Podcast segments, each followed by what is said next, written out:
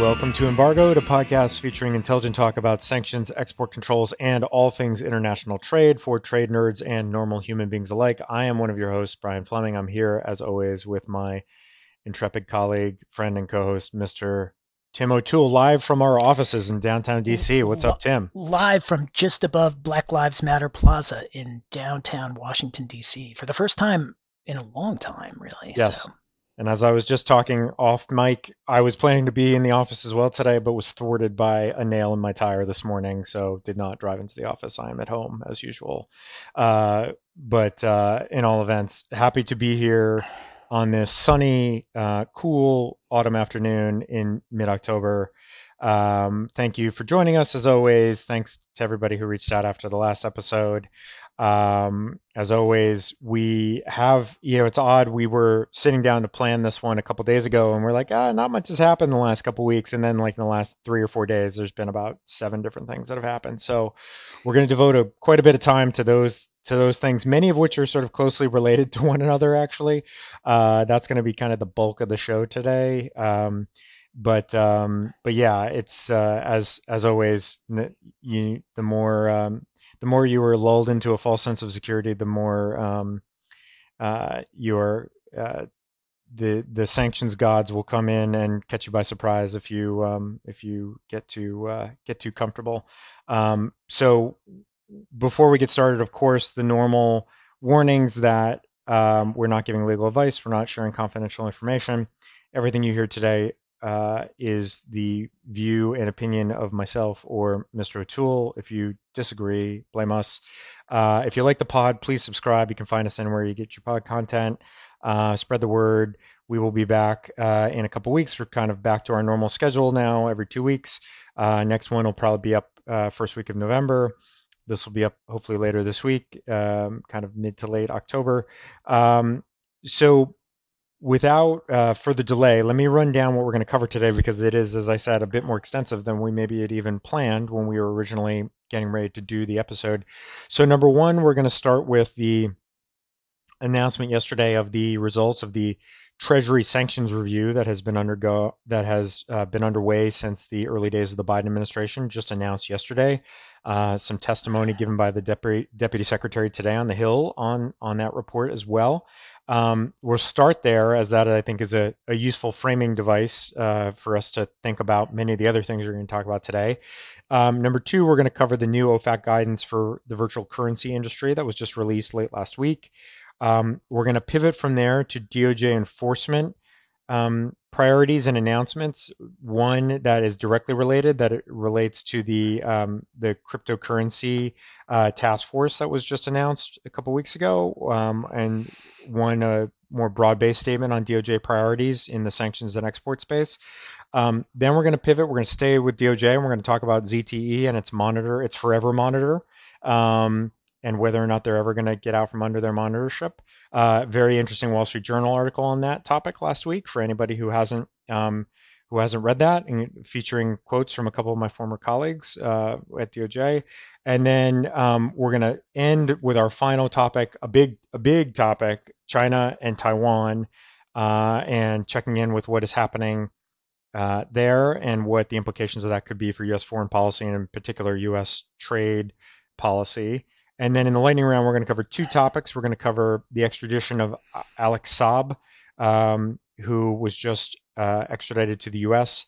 Uh, from Cape Verde yesterday, and implications for Venezuela and the Maduro regime that are already being seen there. And then the final topic, our our favorite, uh, J- JCPOA 2.0, and whether or not it is time to um, play the requiem for JCPOA 2.0, given what we're seeing uh, lately on um, the possibility of more talks. So that's the show. We have a lot to cover. Um, a lot of, again, closely interrelated topics, especially those first three. But um, before we get started, Tim, any any big thoughts before we jump in here? Lots to talk about, but I think it is all interrelated, so I think we're going to get through it quickly. I think this is going to be another very crisp episode of Embargoed. Um, the more we tell ourselves that, the more likely it is to happen. So no, um, that's, that's, I'm not going to the mantra us. that we that's the mantra we repeat into the mirror every morning in case anybody's Exactly. worried, uh, or before, or at least on episode recording days. So, um, all right. So without uh, any further hold up, let's jump in. So topic number one, as I mentioned, is the um, results of the Treasury sanctions review that was just announced yesterday. And I think we touched on this when it was first discussed uh, and floated very early on.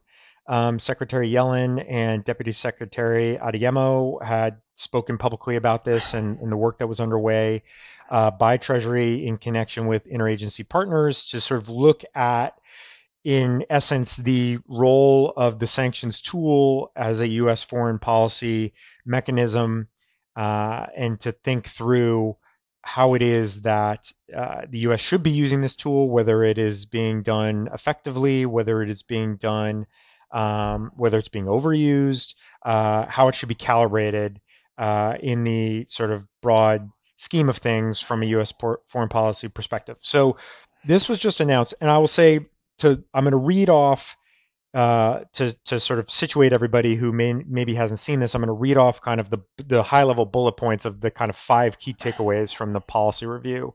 Um, but before I do that, I will say everything that I'm about to say should come as no surprise to anybody who's been paying attention to what's been going on for the past nine months. This is in many ways, I think, and to Tim and Tim and I, really just a summary of everything that we have seen and that we have expected to see from the Biden administration with respect to how they were going to utilize sanctions, especially OFAC administered sanctions. Um, and so, again, everything that we're about to say should not come as any great shock. Nevertheless, it is still significant that this is now sort of out in the world and is now the U.S. is on Right. record that this is the way we are going to be administering this this tool uh, or these this collection of tools known as sanctions um, going forward, at least under the current administration. This could obviously all be undone and changed uh, under a new president, but for now, this is the this is the course that has been charted. So let me read you quickly the high level um, takeaways, the bullets. So number one. Um, adoption of a structured policy framework that links sanction to a, sanctions to a clear policy objective. Another way of saying that is we are not going to just deploy these willy nilly to show our distaste for certain actors and actions that are being taken abroad. And we have talked about this a lot, obviously, because the Trump approach was polar opposite of this. And this is has been essentially adopted since day one of the Biden administration. This has been the approach essentially, and, and this is now sort of formalized to some degree Some- that this will be the approach. Some adult is going to ask, presumably, what's the goal here? Which never seemed to really be asked in, in, in previously, or at least not as often as it should be. is the tool being deployed for a specific purpose? What is the likelihood that it will achieve said purpose, etc. That is essentially what this boils down to. Number two, multilateral coordination wherever possible. Also read as we will coordinate with our allies as we deploy sanctions. Again, this is one we've talked about a lot. It is a a, a strong departure from the way the Trump administration was doing this, although it is largely bringing back in line the way that the U.S. has deployed this historically. Um, and, and actually, later in the episode, we're going to talk when we get to Taiwan about exactly this topic because I think this is an important one when it comes to Taiwan. Um, but multilateralism reigns again. Again, not surprising. We've talked about this a lot. That is that is sort of front and center. Um, calibration of sanctions to mitigate unintended economic, political, and humanitarian impact. We talked about this a lot about this recently with Afghanistan and whether or not there was going to be any action taken directed at further action taken directed at the Taliban, and we we um, surmise that it would likely be very very tailored whatever action was taken because there was a uh, a high priority on not causing secondary and tertiary consequences that were going to be that were going to exacerbate the humanitarian crisis that is already ongoing in, in Afghanistan. And again, this statement I think supports that. We have plenty of data points, whether it's Iran, uh, Cuba, Venezuela, other places where that are heavily sanctioned, where there has been evidence, ample evidence in recent years that uh, perhaps too punitive a sanctions policy, too broad-based a sanctions policy is just tremendously detrimental to the to the per- people on the ground, the the citizens of that particular country who are the sort of innocent bystanders in this that are not aligned with or even supportive of the ruling regime. That is now sort of firmly in place as a as a front and center priority of how the sanctions tools will be used. Um, number and then number four, ensuring sanctions are easily understood, enforceable, and where possible reversible. We know this all too well, obviously, that sanctions can be somewhat inscrutable to many. Um, see Cuba. See the Cuba regime. Um, see some aspects of the Iran regime, the Iran sanctions, and and other aspects between the mishmash of you know statutes, executive orders, regs, and everything, and, and guidance that OFAC issues uh, it can be just a, a, really impenetrable mishmash of authorities and guidance and very difficult to follow even for sophisticated actors. So this sort of says we're you know we're going to do our best to make this um, you know a usable framework that people can understand and follow. And then finally um, number five investment in modernizing treasury sanctions technology workforce and infrastructure. Um, building technological capabilities deepening institutional knowledge, especially relating to digital assets and um, and related services. We're going to get to that in a minute when we talk about virtual currency and and uh, ransomware and the like. So those are the five big, big takeaways. There was a there was a separate document that was also issued that sort of gets into this in more detail. We encourage everybody to take a look at that. Um, and then, as I said, uh, Deputy Secretary Adeyemo was uh, text was um, uh, testifying today on the Hill, uh, sort of on the back of this report being released. So let me pause there and throw it to you, Tim. What are your sort of key takeaways from this? Now having summarized this, is this a big deal? Is it not a big deal? What do we what do we take away from this? So so I mean, first off, I, I totally agree with you that this is OFAC kind of committing to writing what they've really been doing for the past six months and what seemed to be their overall attitude towards U.S. sanctions. Um, that said, I, I, thought there were really three big um, you know, news stories out of this that, even though they were written down, kind of seeing them written down made me think, wow, that that is kind of an interesting recognition coming from OFAC. I mean, the first is that overuse of U.S. sanctions are actually undermining their efficacy, and particularly uh, uh the recognition that there are that that the world is at least in part turning away from the dollar because of the the the overuse of sanctions. I mean, I, I we've seen that in our in our day jobs and so we know that that really is happening. Yeah, but but to see treasury recognize that and recognize that as kind of a limit on the use of the sanctions power was was I, I, think important, and I, I will see if they I'll be interested to see if they follow through on that. But I, I think it is important. I, I think the second big takeaway I have from this is the the recognition that um, sanctions can have unintended consequences when it comes to humanitarian aid. Now that is not nothing new, we've talked about it all the time, and we're not the only ones, obviously, who are talking about it. That is, once you put a country under sanctions, even if you carve out a humanitarian exception, it, it's very hard to actually make that a useful exception, and so the people in the country do get injured because you interfere with humanitarian trade, even if you say that's not what you're trying to do. Treasury recognizes that. Now, it, this was a this was kind of a big themes type document there were there weren't a lot of kind of calls to particular action and so i think that is one where the devil will be in the details because it's always been us policy not to interfere with humanitarian aid but you the us has now recognized that despite that policy, it is interfering with humanitarian aid. How do you change that? And one way is to use sanctions a lot less, but it wasn't like this report was accompanied by the repeal of, you know, certain sanctions programs. And then, you know, the the the final takeaway was this kind of focus on multilateralism, which we've you know seen, which is not unique to sanctions in terms of being a, a, Biden administration priority.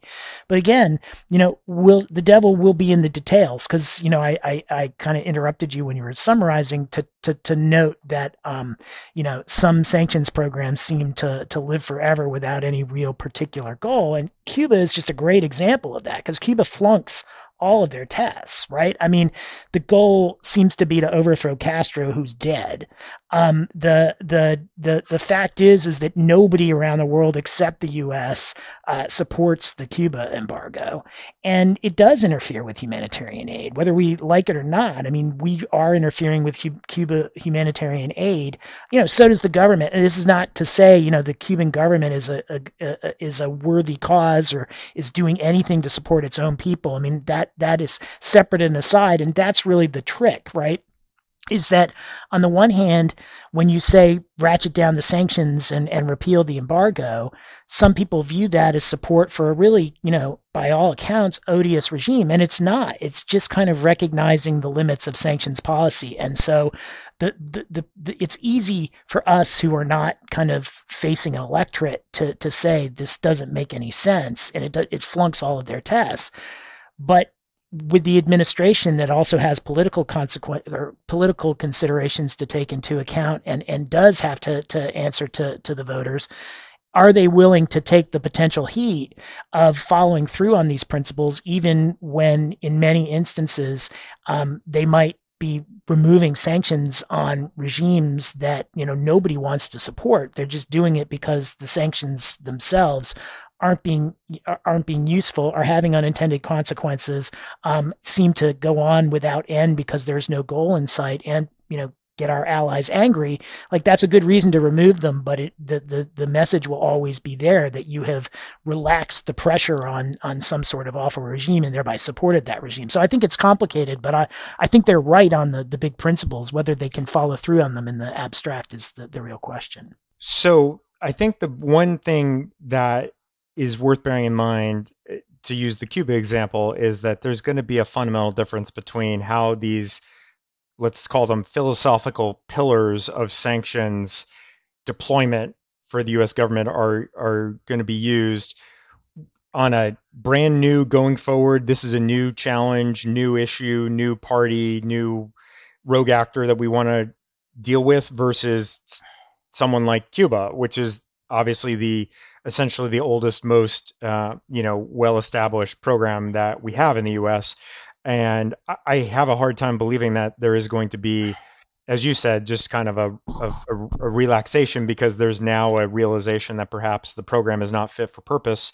Because if that purpose is regime change that is not happening and hasn't happened for decades and decades and decades, if the purpose is something slightly different than that, which is we don't want to be funding a you know a, a regime that is engages in all kinds of reprehensible conduct, um, some of which has direct consequences felt in the United States, then that's a little different. Perhaps that does give you room to recalibrate a little bit. But I think for something like Cuba, it's going to be difficult. Although, so, I, but I would say that, as you said, with the on the humanitarian aid side, to my mind, the idea that taking a more tailored approach and a more thoughtful, kind of strategic, how are we connecting the dots here between what we're doing and what we're hoping to achieve is clearly what has been happening for the past nine months since the new Treasury team has been on board and the new direction coming from the Biden administration. Um, and then how that get how that continues to play out going forward, you know, it'll be interesting to see. But I will say, for people like us who are oftentimes trying to um, think through either just on our own or for the benefit of clients, sort of what are the potential, what could be coming, what, what, how will this be perceived, or how will certain um, things look three months from now, or six months from now, or a year from now. I think this is a helpful lens to view some of those things through because if we and if they stay true to what they're setting out in this document, then it at least gives you, a, again, a little bit of a strategic and philosophical grounding for what we should expect to be seeing on the Treasury side of things and on the OFAC side of things when it comes to administering these programs, r- rolling out designations, providing guidance, uh, uh, providing general licenses, etc. Right? That that and those are massively consequential things across many of these programs. And so I do think that as a as a sort of organizing principle and a framing device for how this is all going to work going forward, this is useful to have now as a as a written document. Again, you know, if if if there's a administration change in 2024 into early 2025, they could literally set fire to this thing and it would just go away and we could revert back to Trump era approach here or something different. But for for the foreseeable future, at least, this this seems to be the way, and now it's it's sort of charted out in a nice kind of orderly way in this document. The the one thing that I would add, I mean, is when they are touting the successes of sanctions policy over the last 20 years. I mean, the first success story that they list was the JCPOA, the Iran nuclear deal. Um, right. And I, I tend to agree with that, right? I mean, it meets all of the tests, right? They had a they had a reason for imposing sanctions on the Iranian regime beyond just the we don't like them. It, they wanted to stop the nuclear program. They imposed sanctions on the nuclear program. The sanctions were multilateral. Um, the, the, they they were reversible because they were reversed in the JCPOA as an incentive for changing the behavior that they were trying to change. And so it met all of those tests. They tout as a success story, but the fact of the matter is, as we'll talk about later, I mean, now it's in tatters, and and so all of these things are all all of these principles, although they kind of sound high-minded, are very disputed, and and there's a big segment of the United States that strongly disagrees with this view of sanctions. Yeah, it is a very fragile balance to strike here for sure, and I just do not think, and we talk about this all the time, that this is at the end of the day a terribly black or white area. There's a lot of gray and a lot of nuance, and how it gets used and how it gets enforced is really a matter of a lot of discretion, subjectivity, and policy judgment at the end of the day. And that's part of what makes this such a fascinating area and part of what makes it such a confounding, frustrating area to many. So, you know, that that is I don't think going to change, and I don't think that we're going to be out of a job by virtue of the fact that there's, you know, this these new, as you say, kind of pillars, high-minded principles to kind of guide the way the U.S. is going to be deploying this. So, with that, why don't we put that aside for the moment? We will certainly be referencing that today, and I'm sure into the future as we talk through some of these issues. And then let me quickly pivot to um, item number two, which is the new um, guidance that OFAC issued for the virtual currency industry last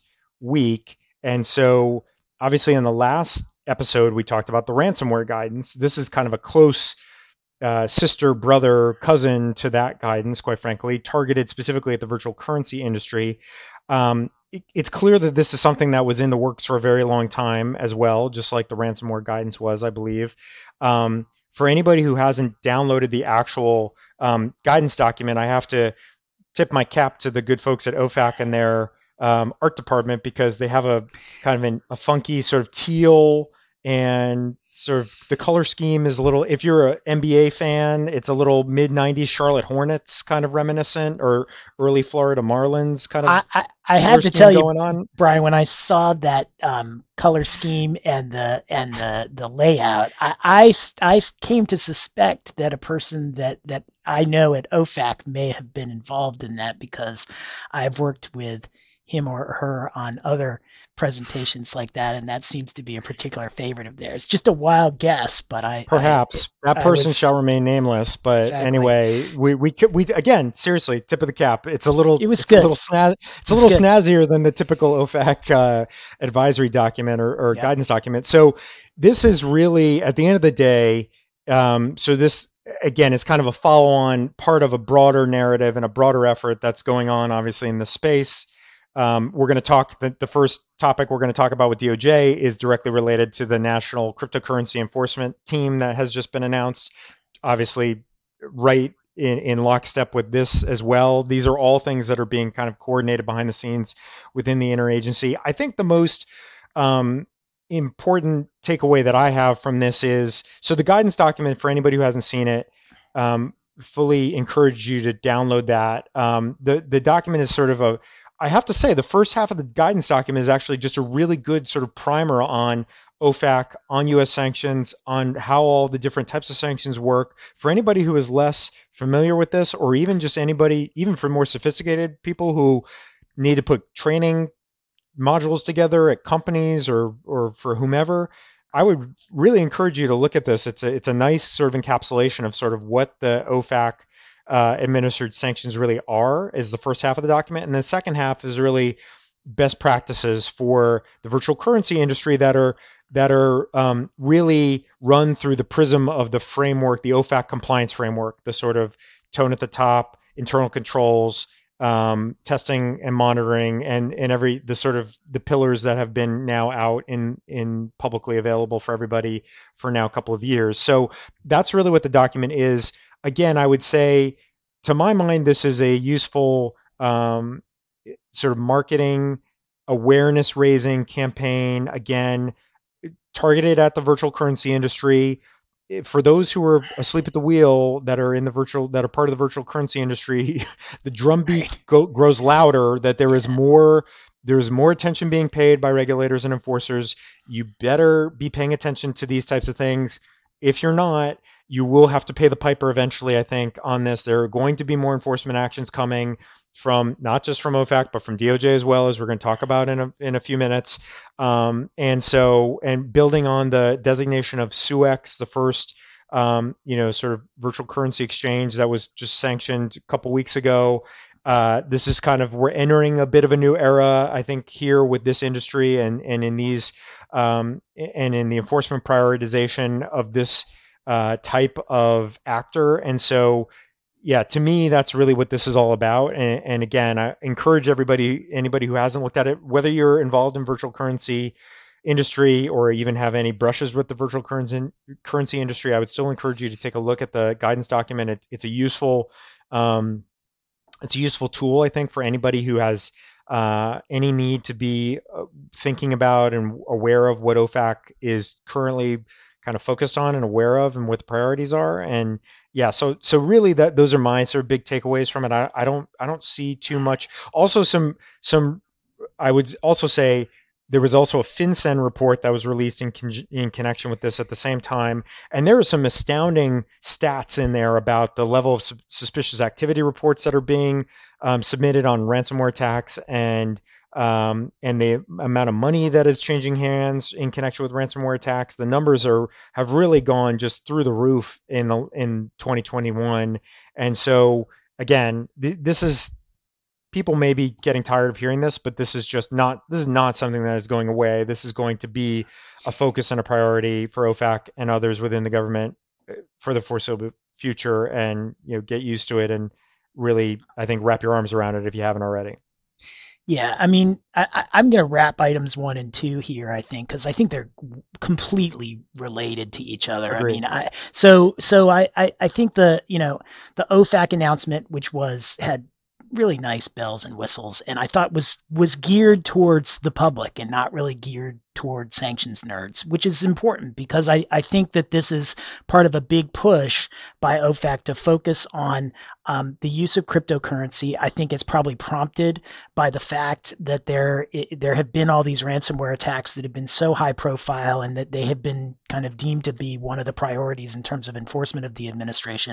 And so I think they're wrapped together on this. I thought that the the FinCEN um, advisory was very interesting, just the stats and and and all the different ways that they looked at it, and it's clear that Treasury as a whole is focused on crypto, focused on crypto use in ransomware, but not just its use in ransomware. And so, you know, it's not surprising that around the same time, DOJ and and uh, Deputy Attorney General Monaco announced the creation of a national cryptocurrency enforcement uh, team, you know, back on, uh, on, on October 6th, and at around the same time, John Carlin announced, you know, a, a DOJ white collar enforcement uh, initiative, one uh, aspect of which was that they're going to start focusing more on sanctions and export control cases, although it's really white collar cases as a whole that they talked about focusing on. I, I, will say, you know, the one piece of it that that the one piece of the, the white collar announcement that was a little bit surprising to me was this inclusion of export and sanctions because because I, I would say from the last administration there there was at least I perceived a drop off in white collar crime enforcement generally but not with respect to sanctions and export controls. I, I really didn't. I, I, thought, you know, per, particularly when it came to North Korea, um, Iran, Syria, uh, you know, and even potentially Cuba. There were some Cuba cases that came out of the last administration that there was that that that focus has been relatively consistent, but they did include it within kind of the they're creating teams, they're marshaling resources, and they're going to start going after um, enforcement in, in that area. I think it's related to the crypto ransomware push, but I, I think it's certainly broader than that, and and um, but all of a piece because I think you've got all kind of levers of the government really focusing on not only sanctions but crypt, sanctions related to, to crypto um, and and uh, ransomware attacks and the involvement of cryptocurrency and ransomware attacks and other types of criminal behavior. Right. So a couple of uh, I'll just respond to a couple of things you said there, and then we can move on. But so number one, I agree completely that the the on the OFAC side, this is really meant to be targeted at the public and we've talked about this now a few different times in recent months. The idea that and, and the fact that this was well publicized that in some of these big ransomware attacks, ransoms were in fact paid. They were paid via virtual currency, uh, whether it's Bitcoin or something else. Um, there is clearly now a push to try to get companies and other actors to think twice before doing that. Uh, clearly, you are putting oh, yourself oh, yeah. at risk. You're putting your own. There is no doubt about that. So it is it is a think twice, three times, four times before you hit send on the instruction to transmit that to whatever anonymous uh, wallet is provided to you to pay a ransom.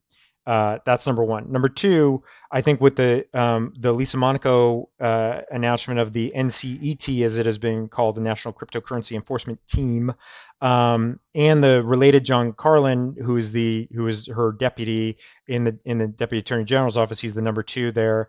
Um, they are, I think, clearly. I, I will say these these efforts do not get stood up at DOJ unless there is an expectation of some results.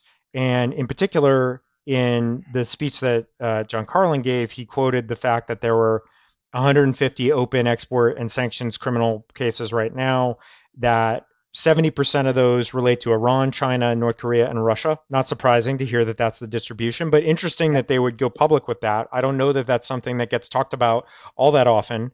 Um, agree with Tim completely that we did not see a it sort of a noticeable drop off on the on the on the criminal side with export and sanctions cases often because and I, we've talked about this before these are long gestating cases most of the time they take a while to investigate they kind of move along you know whether it's six months a year 18 months two months or more that you need to investigate these cases properly and get them charged and and perhaps um, you know make arrests or at least seek arrests in those cases. So they take a long time, but this is clearly a message that we are surging resources. We are, as he said, redoubling efforts to try to bring more of these cases uh, successfully and to use this as a, a really kind of important tool in the toolkit to deter these types of actors. Uh, and again, I think that kind of goes that goes across from the NCET sanctions and export. It's all kind of of a piece. And then there's another big initiative that was announced with respect to an FBI squad being resident within the fraud section at DOJ. That kind of goes along with this as well. This is all part of the um, the effort that's under underway now. And I do think there there has been at least anecdotally and to some degree I've seen hard number hard data on this. The idea that the Trump administration had kind of taken their foot off the gas when it came to kind of corporate and white collar cr- criminal enforcement. Obviously they designated hundreds and hundreds of different actors over at OFAC because again some of those principles that are now um, sort of memorialized in the new treasury policy were the counter was was true. It's just like let's designate as many people as we can, and let's you know we're gonna that's how we're gonna exert pressure, and that's how we're gonna show our displeasure for certain actors uh, without necessarily, and and it was maximum pressure without much sort of you know vector uh, correction or thought about how much this is really achieving any particular purpose. This is now, I think, uh, you know, just making it very cut and dry that there is has been a full tack back in the other direction, especially in our areas of focus to really try to hold actors accountable um, and uh, to put a lot of resources behind that to have I, and we're going to talk in a moment about ZTE and the ZTE forever monitorship and whether that's actually going to go away or whether we're going to see what that foretells for other actors that could be in the crosshairs, Huawei, in the future uh, with respect to resolving criminal cases with DOJ. And so, uh, you know, it is a big shift. I think we see these types of shifts, obviously, administration to administration, but this is this is a real kind of stake in the ground moment, I think, for this new administration at Justice and what we're what we're going to see. And so, I think that's that's just a you know not a warning shot, but just a you know something to be. And I've had this discussion with clients. You know, if there's if there's interest in certain transactions and certain actors and certain other activities that your company may be involved in, if you get a subpoena from a U.S. attorney's office that might be you know looking into certain activities relating to these topics, you need to now think through it. I think in a slightly different way than maybe you would have two years ago. I, I do think that is true, and I well, think that that's that's something to bear in mind. I, I completely agree, and I, I, you know, I, I did say that that the activity in, in our sphere of the white collar um, practice has been relatively consistent. The one country that I would say is not that that's not true with is Russia. Is Russia. And and you know Russia was not an enforcement target for the Trump administration, at least as best I could tell in this area. Um, there weren't a lot of sanctions penalties imposed. Uh, there were some designations, as you pointed out, Brian, but but even with the designations, those often tended to to either go away or not really uh, result in a lot of enforcement activity. Um, and so you know, given the announcements about a week ago, it's probably no surprise that today the FBI raided that a house owned by Oleg Deripaska uh, in Washington um, as part of an, of an, investigation that's apparently going on in, in, the Southern District of New York. So, so you know, they're they're they're already you're already seeing signs of this enforcement increase in the sanctions realm, particularly as it relates to Russia. Right. Um, so with that, let's. I think that's a good. I think that's a good pivot to maybe tackle tack over to another uh, to China, tack back to China for a second. We're going to hit two China topics in a row. Um, and that is uh, for anybody who has not seen it, would highly recommend you check out the article that ran in the Wall Street Journal a few days ago relating to the apparent disagreement about whether or not ZTE's court appointed monitor is going to be extended. Uh, for those who have not been, this is, I will say in fairness, just a, a total mess and and has been almost from the beginning. And and I again I, I, was I'm not speaking from any of my inside knowledge at DOJ I'm only talking about what's being reported in the press. Um, but to to track you back there was a guilty plea entered and a monitor appointed in 2017 that was supposed to be for a 3-year term. That got not only did that term get extended by two extra years through 2022, which is now what the dispute is, is whether it's going to be extended again beyond that now five year term. There was obviously the separate issue that the Commerce Department raised about the inaccurate, the misleading and inaccurate statements that they were getting from ZTE on a variety of things that were under their purview. They instituted, imposed another fine, instituted a whole separate, it's not technically a monitor, but it's essentially a compliance um, an outside compliance uh, team that is in place now at ZTE to keep tabs on what is happening there on behalf of the Commerce Department. This is, of course, totally separate from the court appointed monitor that was put in place uh, via the DOJ resolution back in 2017. And there are, again, I would encourage everybody to read the article in the Wall Street Journal. I don't want to spend too much time talking about some of the more um, salacious details that are in here um, namely the fact that the monitor, uh, James Stanton, I think is widely regarded as having had no business being the monitor in the first place because he had no relevant experience. He was he a personal close, injury lawyer. He had close ties to the judge who appointed him. Um, there have been ethical and other cons- concerns that have been voiced by many over time. Those persist, and those are perhaps the loudest they've ever been. Now, if you read this article, um, I think, and never, and nevertheless, he is insisting, apparently, as reported, that his term needs to be extended. Never mind, he is reaping millions and millions and millions of dollars of benefit every year that he remains as the monitor. Um, and also, by the way, it's also being reported that, and this has been widely reported, that ZT is also under investigation for other conduct that has nothing to do with the export violations that they were originally placed under the monitorship for and that they were originally placed under the on the entity list for and those relate to, I believe it's visa fraud and uh, FCPA violations potentially. Yep. Um, and apparently, as reported, he is insistent that he should be investigating those things as well, which if I've if if that is the case, that would be pretty astounding given the scope of what his original remit was under the terms of that agreement that were signed in 2017, or the the terms of the um, that the monitor. And of course, the judge also has kept everything under seal in this case, um, making it almost impossible to really get at the truth of what is in fact being authorized, what his bills are for his monitorship services. There's a lot of smoke and potentially fire in that regard. And it sounds like the company's not happy, DOJ is not happy, other observers are not happy. Again, two of my former colleagues commented on this, one of whom called this whole situation a train wreck. Um, I will let you all determine for yourselves whether you agree with that when you read the article. Um, but I want to talk about, and Tim can weigh in on this himself. He's got. I, am not going to let it go. I, I am not his reality TV, so. his reality TV. This is gears are, are are sort of are grinding right now, and he made wants, for Bravo. He wants this to he wants to chime Bravo. in how there's going to be a Real Housewives of um, Shenzhen that's made to feature what's going on with the ZTE monitorship situation. But I put that aside for one minute because what I, I will let Tim do that, obviously, but I'm also going to tee up the separate question, which is really, I think, at the end of the day, the bigger, more consequential question, which is, and this is teased out in the Wall Street Journal article, what is the impact of this going to be in the event that DOJ wants to try to resolve the case against Huawei? And is this going to mean that Huawei is not going to have a monitor as a result of this mess?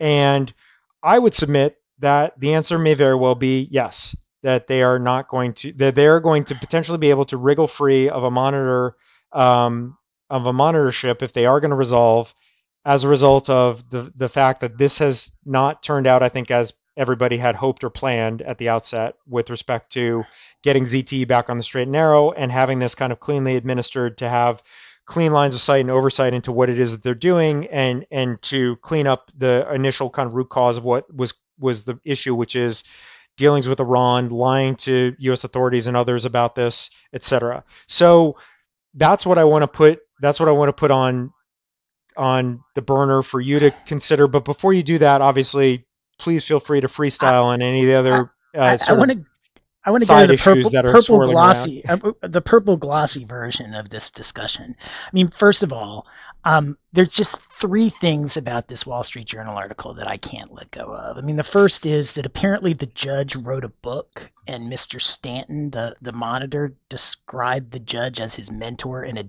in the dedication of a book he wrote. Now, it's the, the article isn't clear who wrote the book, and, and but but the fact that that they're they're already on record as this mentor mentee relationship before the the kind of out of the blue appointment of this person as a monitor was was a nice little detail and, and good reporting to kudos to the to the reporters on that. And second you, you can't just uh, truncate David Laufman's quote because it is one of the best quotes of all time. Feel free so to give it full airtime. I'm going to give it full airtime. I mean, so he's described as the, the former Justice Department official who oversaw ZTE's plea agreement, and he described th- what is going on now. And and remember, the the the monitor who was appointed out of the blue has already been extended once and is basically now, eh, eh, eh, according to the article, trying to jam ZTE into agreeing to a second extension. And apparently, when it said no, it he he set which out by, a list of all way, the people he was going to depose and all the things he was going to do to the right. company that he was. Monitoring. He he set everybody on a on a fire. There were like ten fire drills that yes. were that were set off as a result of that. By the way, according to the article, DOJ is not in disagreement with the company that the end yes. of that this should be the end at, in 2022 that that should be the end of the term of the monitorship. Yes. So D- David's quote is this train wreck is a long time coming. While it was entirely appropriate for ZTE to submit to a rigorous monitorship, it's also essential that the process for appointing monitors be above, uh, above reproach and that monitorships are conducted in a responsible manner with appropriate oversight and accountability that's a pretty damning quote. And and then it's followed by the statement that the Justice Department didn't immediately respond to a request for comment because nobody went on the record. Say? Yeah, what's nobody went on say? the record on this. Yeah, exactly. but my favorite, I have to say, my favorite um, part of this is when the judge's chambers was asked for a comment on why they did particular things. Their response was because in connection with this, because That's transparent so, justice for you right there. We did it because. Why is yep. it under seal? Because. Yep. So so um this is a train wreck and and it always because has we don't been. want anybody because we don't anybody want anybody to understand how much money is being made off of this monitorship right which, by I mean, the way got, is typically something that is is knowable um, yes. you know, and, and, and should be. Um and and and that's not to to i mean there are plenty of monitorships that work well and and look you know you know it, the work of a monitor can be very, very taxing, especially when it's a multinational corporation where you've actually got to try and figure out what they're doing in different jurisdictions. So it can be pretty expensive, but but this just seems to to to go beyond the pale on that. But but I, I will say a couple of things with respect to the Huawei question because um, you know one thing about ZTE that I, we may have commented on at the time. I, I think we've commented on it, it, at some point in, in the podcast. So there's another monitor for ZTE, and and I think the reason that the Commerce Department still has a monitor that's in place, and I think the reason that the Commerce Department monitor went into place is because there was a realization back, um, you know, several years ago that that the, the the, the way that this monitorship was set up and and the the capabilities of the monitor who was appointed by um, his friend the judge uh, were were were not up to the task. And so the commerce department appointed a separate monitor. And that and I think that that tells me that that the concept of monitors has not been given up on um, it's just that uh, the way this monitorship went down uh, created issues. Now, that's not to say that all monitorships are appropriate and all monitorships are great and that they don't have problems, but I think this this one may say may actually make them more cautious with respect to Huawei and a monitor, but but I, it might be caution in the process as to how the monitor is appointed as opposed to the concept of a monitor. Yeah, I think that's a I think that's a fair point. And and to Tim's point as well, we know very well we have colleagues who have served as DOJ appointed, court appointed monitors. Uh, when done right, it can be a really incredibly valuable tool, a win-win for the government and the company, quite frankly, if if done correctly. I think all evidence here is that this has not gone according to plan or as as hoped at the outset. I think to your point, Tim, that is an interesting kind of flip side to the insight uh, or the thought that perhaps this will make it harder to get a monitor in place with Huawei if that's what DOJ seeks. Uh, perhaps though, may, maybe not. Maybe maybe you're right. right. Maybe there are some lessons learned here about how it gets structured, how the how this how the um, appointment process would work. Um, it would not be done in in Texas in any event in this district, so we there would be no uh, issue with the same judge having any impact on that. It would be in Brooklyn or uh, in all likelihood. So uh, that is very different, I think, and could very well be um, still in play. I think in in light of what we talked about last time with the resolution with the CFO uh, with Ms. Meng. Uh, and the admissions that she made and wh- what they're positioning for. What the end game is there with Huawei, it's still unclear, but it could very well be that that is the end game. Uh, I would say, um, you know, that it'll be interesting. To, obviously, Huawei has sort of handled things very differently than ZTE. ZTE was placed on the entity list first, and then immediately began cooperating to try to get off the entity list, and then to tr- and then as a as a byproduct of that, resolve this this the criminal case against them. Um, that is very different than Huawei, who has been fighting tooth and nail at every step and has been resistant to any suggestion that the U.S. is in has any right to be uh, weighing in, judging, or uh, criticizing anything that they've done. So it, it is a very different posture. It's it's kind of in a very different place, and they've taken a very different approach. So who knows where that will ultimately land at the end of the day? But it will be fascinating to see because that is clearly the closest kind of you know analog i think in that we know about obviously. There could be others but uh, certainly the closest analog huawei is a bigger company. Any kind of resolution that would be reached with huawei would be a bigger deal at the end of the day would have bigger impact. I mean if you look at what has happened to zte by virtue of this resolution the entity listing that went into has been on and off a couple times in the last few years. The commerce resolution, the commerce, you know, oversight that's happening now, it is really it has diminished them certainly in the U.S. and and perhaps even globally if you look at the numbers. Uh, Huawei, it's still hard to say, although some evidence suggests that they have they have had similar uh, struggles as a result of the entity listing and, and the criminal cases in the U.S. But time will tell, sort of where the criminal cases go for Huawei and what the what the what the end game is there. Yeah, I mean, I look, I I think that the way Huawei um, responded to uh, enforcement actions was informed by what happened to ZTE, for better or for worse. And I think that Huawei saw that when ZTE cooperated, things went south, and, and this monitorship was was a real problem. There's a and, lot of reasons for that, to be clear. yeah, yeah, yeah. No, no, no. It's not just no, no. the monitor's fault. There's a lot of reasons that. Oh, I, I agree. I agree, but I, I, obviously. I think the message, you know, and I, I'm not saying that it's the right message, but I think Right. one of the messages is that that Huawei took out of watching the ZTE enforcement action was, you know, i i if you if you cooperate, if you eventually cooperate anyway, because that ZTE did not immediately cooperate, but cooperation is not a viable strategy. I, I think that Huawei learned that learned that lesson, and again, I, I'm not saying that it's the right lesson, but I think it's certainly the one that that Huawei took it away from. Before we leave this topic, I do want to want to want to you know go back to this uh, quote because I want to make make sure that I get it right. But but um, the courtroom deputy for the judge who appointed the monitor was asked to provide redacted copies of the monitor's report and was asked why he was refusing, and that was what he said because to. So they, we we don't know why these are not being provided other than because.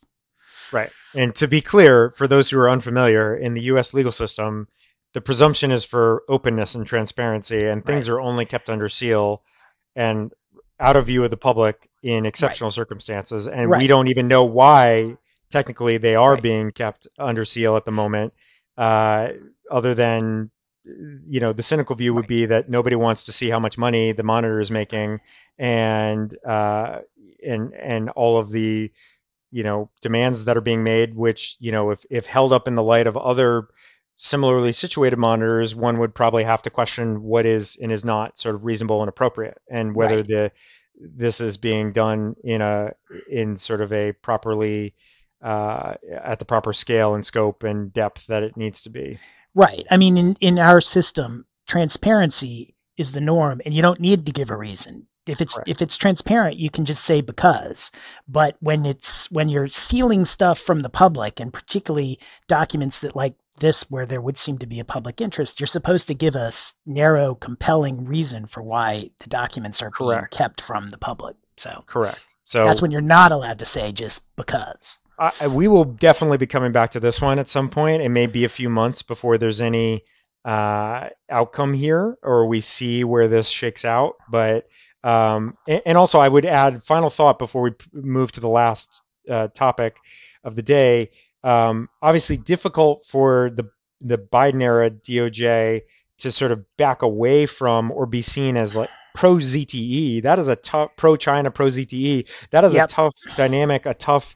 They're a little bit between a rock and a hard place there. I do not envy my uh, friends and former colleagues who are involved in this. It is not uh, an easy place to be to try to find a way through this to kind of thread the needle to strike that right balance, but not be seen as being sort of soft on ZTE or China more broadly, uh, or um, you know, sort of validating of any of the any of the very concerning things that they have unquestionably done in the past. So it is it, it's a really fraught situation, very difficult, and could have big implications beyond this. So we will keep a close watch on this one. Speaking of fraught situations, Yes. um, let's go to Taiwan. Let's go to Taiwan. Um, so uh, you know, this is not a really a, a sanctions or export controls topic, but it could quickly become Yeah. one. So yeah, yeah. so basically, in Taiwan right now, there is uh, a, a dangerous game that is is going on where um, you know the U.S. and its allies. So you you mentioned this in the intro, Brian. I mean, this is a multilateral effort to support Taiwan on the one hand. Um, because Taiwan is, in China's view, is, is a province of China that is has a separate government, but it's all part of the same country that is it's not contra does not contradict the U.S. view, but the U.S. Uh, I think uh, treats Taiwan as more of an independent province than perhaps China would agree to. Not perhaps, but def- definitely than China would agree to. And some of our allies, including the UK, including Canada, and including Australia, um, and including Japan, uh, support that view. And so what's happening right now is you have a, a buildup of the Chinese Navy. And I, I was reading some of the articles about this and kind of astonished at how quickly China has gone from kind of a very uh, minor navy that really did not rival that of a or did, did not resemble that of a superpower to really the second biggest navy in the world and in many ways the biggest navy by by some measures. And and much of that buildup has been uh, out of the desire to flex its muscles with respect to Taiwan. And so you have this situation where the US continues to have, you know, some presence in Taiwan where, you know, in a very narrow strait between the island of Taiwan and China, the you know the the the east coast of China, you have uh, you know US, Canadian, uh, Australian, Japanese warships sailing through the Strait of Taiwan, um, which ant- antagonizes the Chinese, obviously. And at the same time, you've got China doing flyovers of Ch- Taiwan and and building up its naval presence in that region. Um, this seems like a situation that is is not going to end well. And I think the one one thing that I would add to that before kind of throwing it over to you, Brian, is um, you know there's also a road a recent roadmap for this sort of situation in Hong Kong. Um, you know Hong Kong's status is a little bit different than Taiwan's status since the Chi- Chinese negotiated that status and they actually have a treaty with the British that formalizes the status of of Hong Kong. Although you know that status seems very different today. With Taiwan, I mean, the status of Taiwan is a relic of the, the civil war in China, uh, you know, back in the 1940s when the Communist Chinese Party took over uh, China and the nationalist uh, Taiwanese or what, what was then the Chinese government kind of fled to Taiwan and set up shop there and have created essentially a, a separate government um, and, and for quite a long time have acted like a separate country. And so, you know, you have this situation where uh, China wants a one China policy, considers Taiwan to be part of China the same way they considered Hong Kong to be part of China, um, and uh, has acted on that very recently to, to really uh, clamp down on the autonomy of Hong Kong. Uh, it, it is a little bit ominous as to what's going on in Taiwan with that as a backdrop. Right. We see, uh, I think, the Hong Kong parallels are somewhat striking, although this is in some ways different, but close enough. And in a, a recent example where we have seen things obviously deteriorate in terms of uh, the way that the U.S. has recognized Hong Kong and, and the way that uh, China has uh, sort of co-opted Hong Kong to some degree with the national security laws and, and other actions that they've taken, and, and the the resulting measures that the U.S. has taken, whether it be on the sanctions front, on the export controls front, or, or what have you.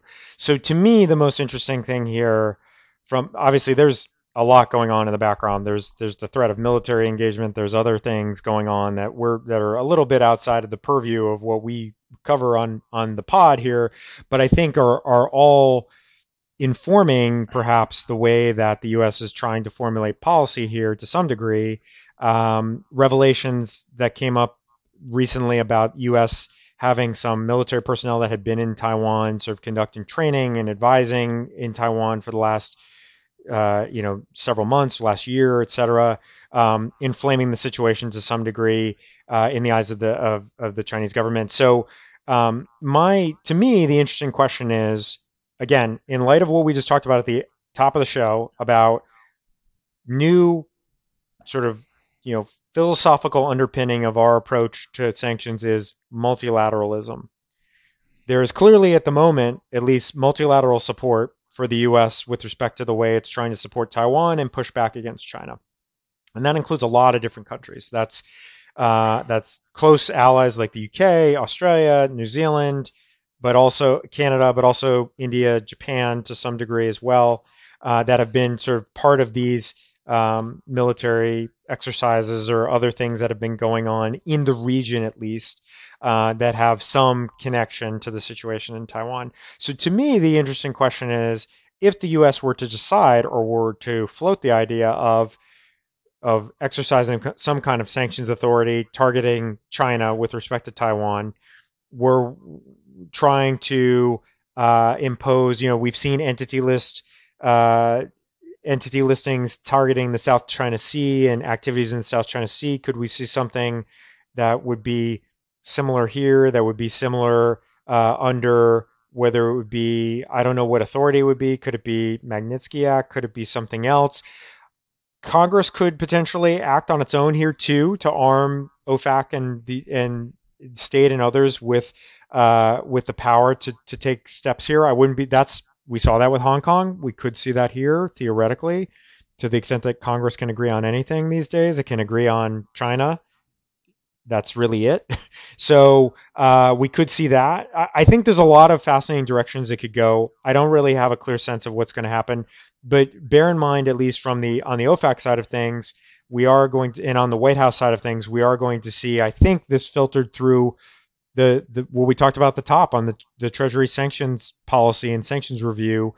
I do think this will be one of the first fascinating tests of how that plays out in real in real time under that new kind of philosophical umbrella. Again, putting aside what Congress may do and what that may enable uh, President Biden and Treasury to do as a result, but it's it's really it could go in any number of directions. Um, many of them not really not good, decidedly not good. Um, but it'll it, it's one to keep an eye on. One I think we will probably be steering back toward, and part of the reason we wanted to include it is we haven't really talked too much about Taiwan. We talked during the Trump to Biden transition about a few activities that were happening with respect to Taiwan and how that was um, potentially going to play out and be perceived by China and what that would mean under the new administration. But I think it's time to put China back in view. I mean, to put Taiwan back in view with respect to China and with respect to our sanctions policy and our foreign policy more broadly, obviously, um, and and to just keep that on everybody's radar because th- there could be a lot that happens here in the coming six to twelve months. A lot happening in Taiwan. I mean, it really yeah. is. It's worth watching. Yeah. So with that, that's our final sort of full topic of the day, and we will now pause for the lightning round side effect, and we're going to hit two topics in the lightning round side effect. So, topic number one uh, Venezuela. We are going to really shift gears here for a second to talk about something we have not hit on at all today, which is Venezuela, and specifically the uh, announcement yesterday that um, Alex Saab, as he is known, uh, a Colombian citizen who was closely aligned with the Maduro regime. He is sometimes referred to as a a, a Maduro financial fixer or a Maduro um, a financier was uh, extradited to the U.S. to the Southern District of Florida um, on charges relating to uh, money laundering and FCPA in connection with violations of the FCPA um, to, in a scheme to uh, pay bribes to take advantage of the Venezuelan government's um, favorable exchange rates. And so um, that in and of itself, you may say, well, what does that have to do with sanctions? What does that have to do with what I hear you two talk about all the time? That's important for the following reasons, in my view. So, what happened immediately in the aftermath of this is that, first of all, for those who were not aware of this, so um, Mr. Saab was put on the SDN list about two years ago, a little over two years ago, right around, I think on the same day he was indicted uh, on these charges. He was arrested about a year ago in Cape Verde. Um, no sanctions related charges, which as we talked about before, you cannot extradite on sanctions related charges basically anywhere because they are seen as political crimes, uh, and you're never going to get extradition. So good old fashioned money laundering and FC and fraud that that'll fly in most places that we have um, extradition treaties with, and so that is in fact what he was extradited on, and um, the Maduro regime, in the since the time he was arrested, had put up a, quite a fight to try to portray him as a political prisoner, and that this was he should have diplomatic immunity and a variety of other arguments uh, in an in an effort to not distance themselves from him, but sort of really go all in on trying to put pressure on Cape Verde to um, prevent him from being extradited. Well, that didn't work. He's now been extradited to the United States, and it, immediately upon the announcement that he was being extradited, um, the Venezuelans arrested, or some may say kidnapped, six uh, oil executives that are in country in Venezuela who had pre- previously been under house arrest there. Um, this is perhaps another example of sort of hostage diplomacy that we talked about with Ms. Meng and what China did with the two Michaels and Can- the two Canadian citizens that they were holding in some. Um, this may be another example of that. We talked about that a little bit the other day, but it is clear that the Maduro regime is not happy about the fact that Mr. Saab is now in U.S. custody and that he is now going to be facing charges in Southern District of Florida and in all likelihood is going to be leaned on pretty heavily to start cooperating and perhaps to avoid a big jail jail sentence uh, in in in the course of doing that. And the other piece that goes along with this is that there had been some early stage talks in Venezuela with the U.S. backed opposition party and the Maduro regime to talk about having and holding free and fair elections, something we've talked about a lot on the pod, which is clearly the ultimate end game of the United States with respect to Venezuela.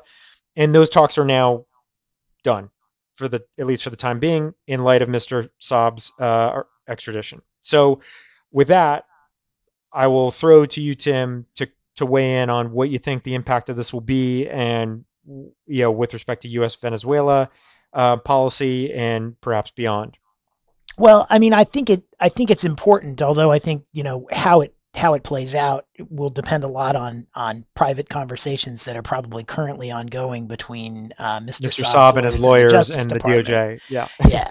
But but I think that um, you know the one the one piece of the the the Saab story that I wanted to to comment on is that the talks that were going on in in Mexico and and those talks I think were were critical to the U.S. sanctions program in Venezuela because I think the Biden program or the Biden administration, unlike the Trump administration, um, is is really likely trying to bargain away the sanctions in exchange for free and fair elections. I think the Trump administration was trying to bargain away the sanctions too, but they were trying to bargain away the sanctions administra- er, sanctions in exchange for Maduro's overthrow. And I think, as we've talked about many times, regime getting a, change is regime change is just really hard to effectuate through sanctions policy because because no government is going to negotiate itself away. And so that you might get them to negotiate in, themselves into an election, particularly one where you know they think they can win, but you you, you aren't going to be able to negotiate get them to negotiate themselves out of power. And so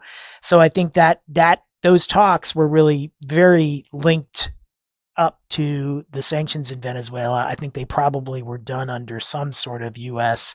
you know certainly blessing.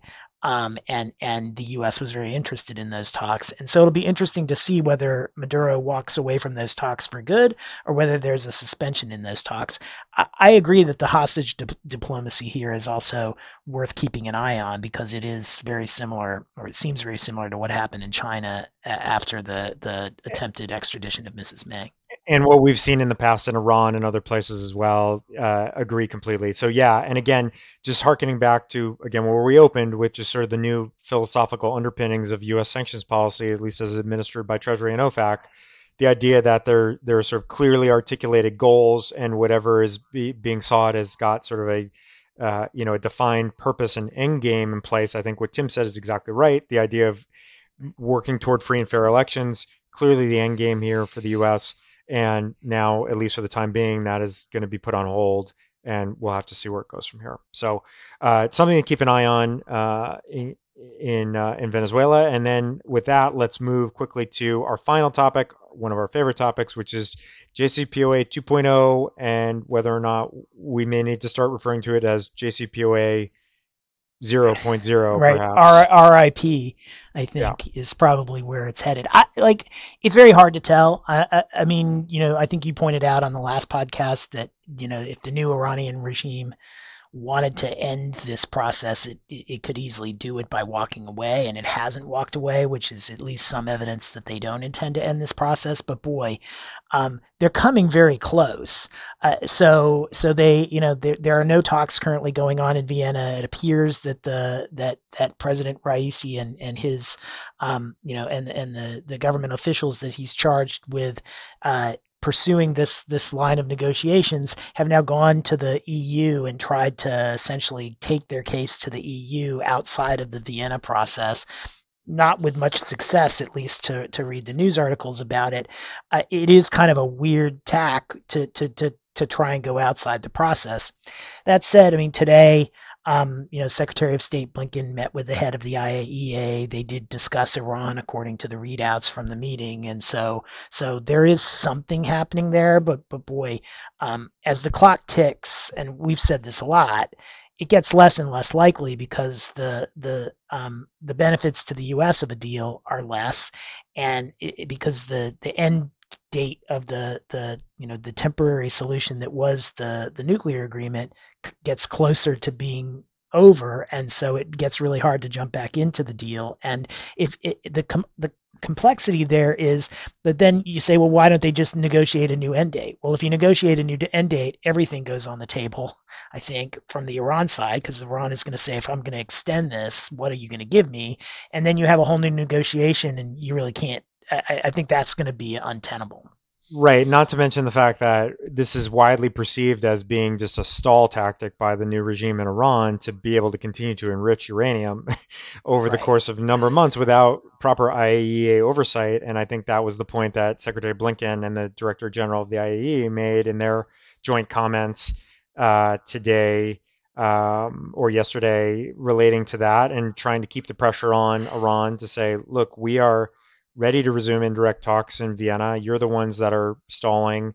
Um, this sort of offshoot talks that are being discussed with the EU officials in Brussels or something else is it just seems like a, a sort of frolic and detour here and, and something that's not going to be ultimately very uh, very productive. So I think the bottom line is uh, if you were to ask us at any point over the last six plus months what our scale of 1 to 10 where we thought we were in terms of likelihood of a deal being reached on JCPOA 2.0 I think we would have been not not at the far end of you know it's a certainty but I think probably 5 or slightly above for the most part. I think I'm probably below that now. I think I am now skeptical that there is going to be a deal as time has worn on and sooner or later one side or the other is just going to completely walk i mean look you can say completely walk away and then that could prompt action by the other side if they say oh wow maybe we pushed too far but um, i do think that there is getting we're getting close to a walkaway point one way or the other and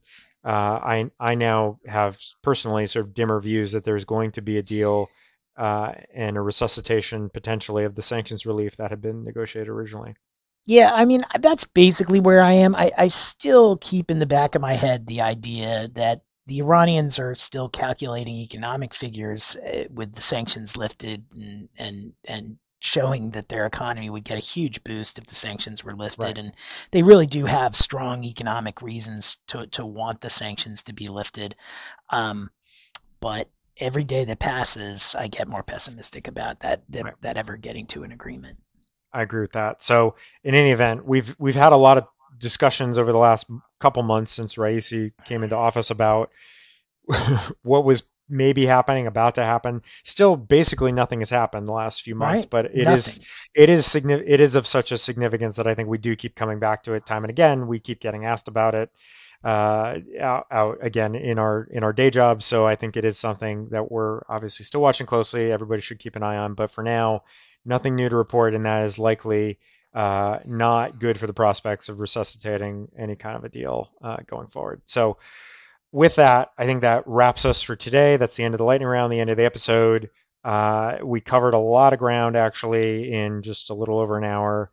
Uh, and um, yeah, any any sort of final thoughts before we before we part for the day, Tim?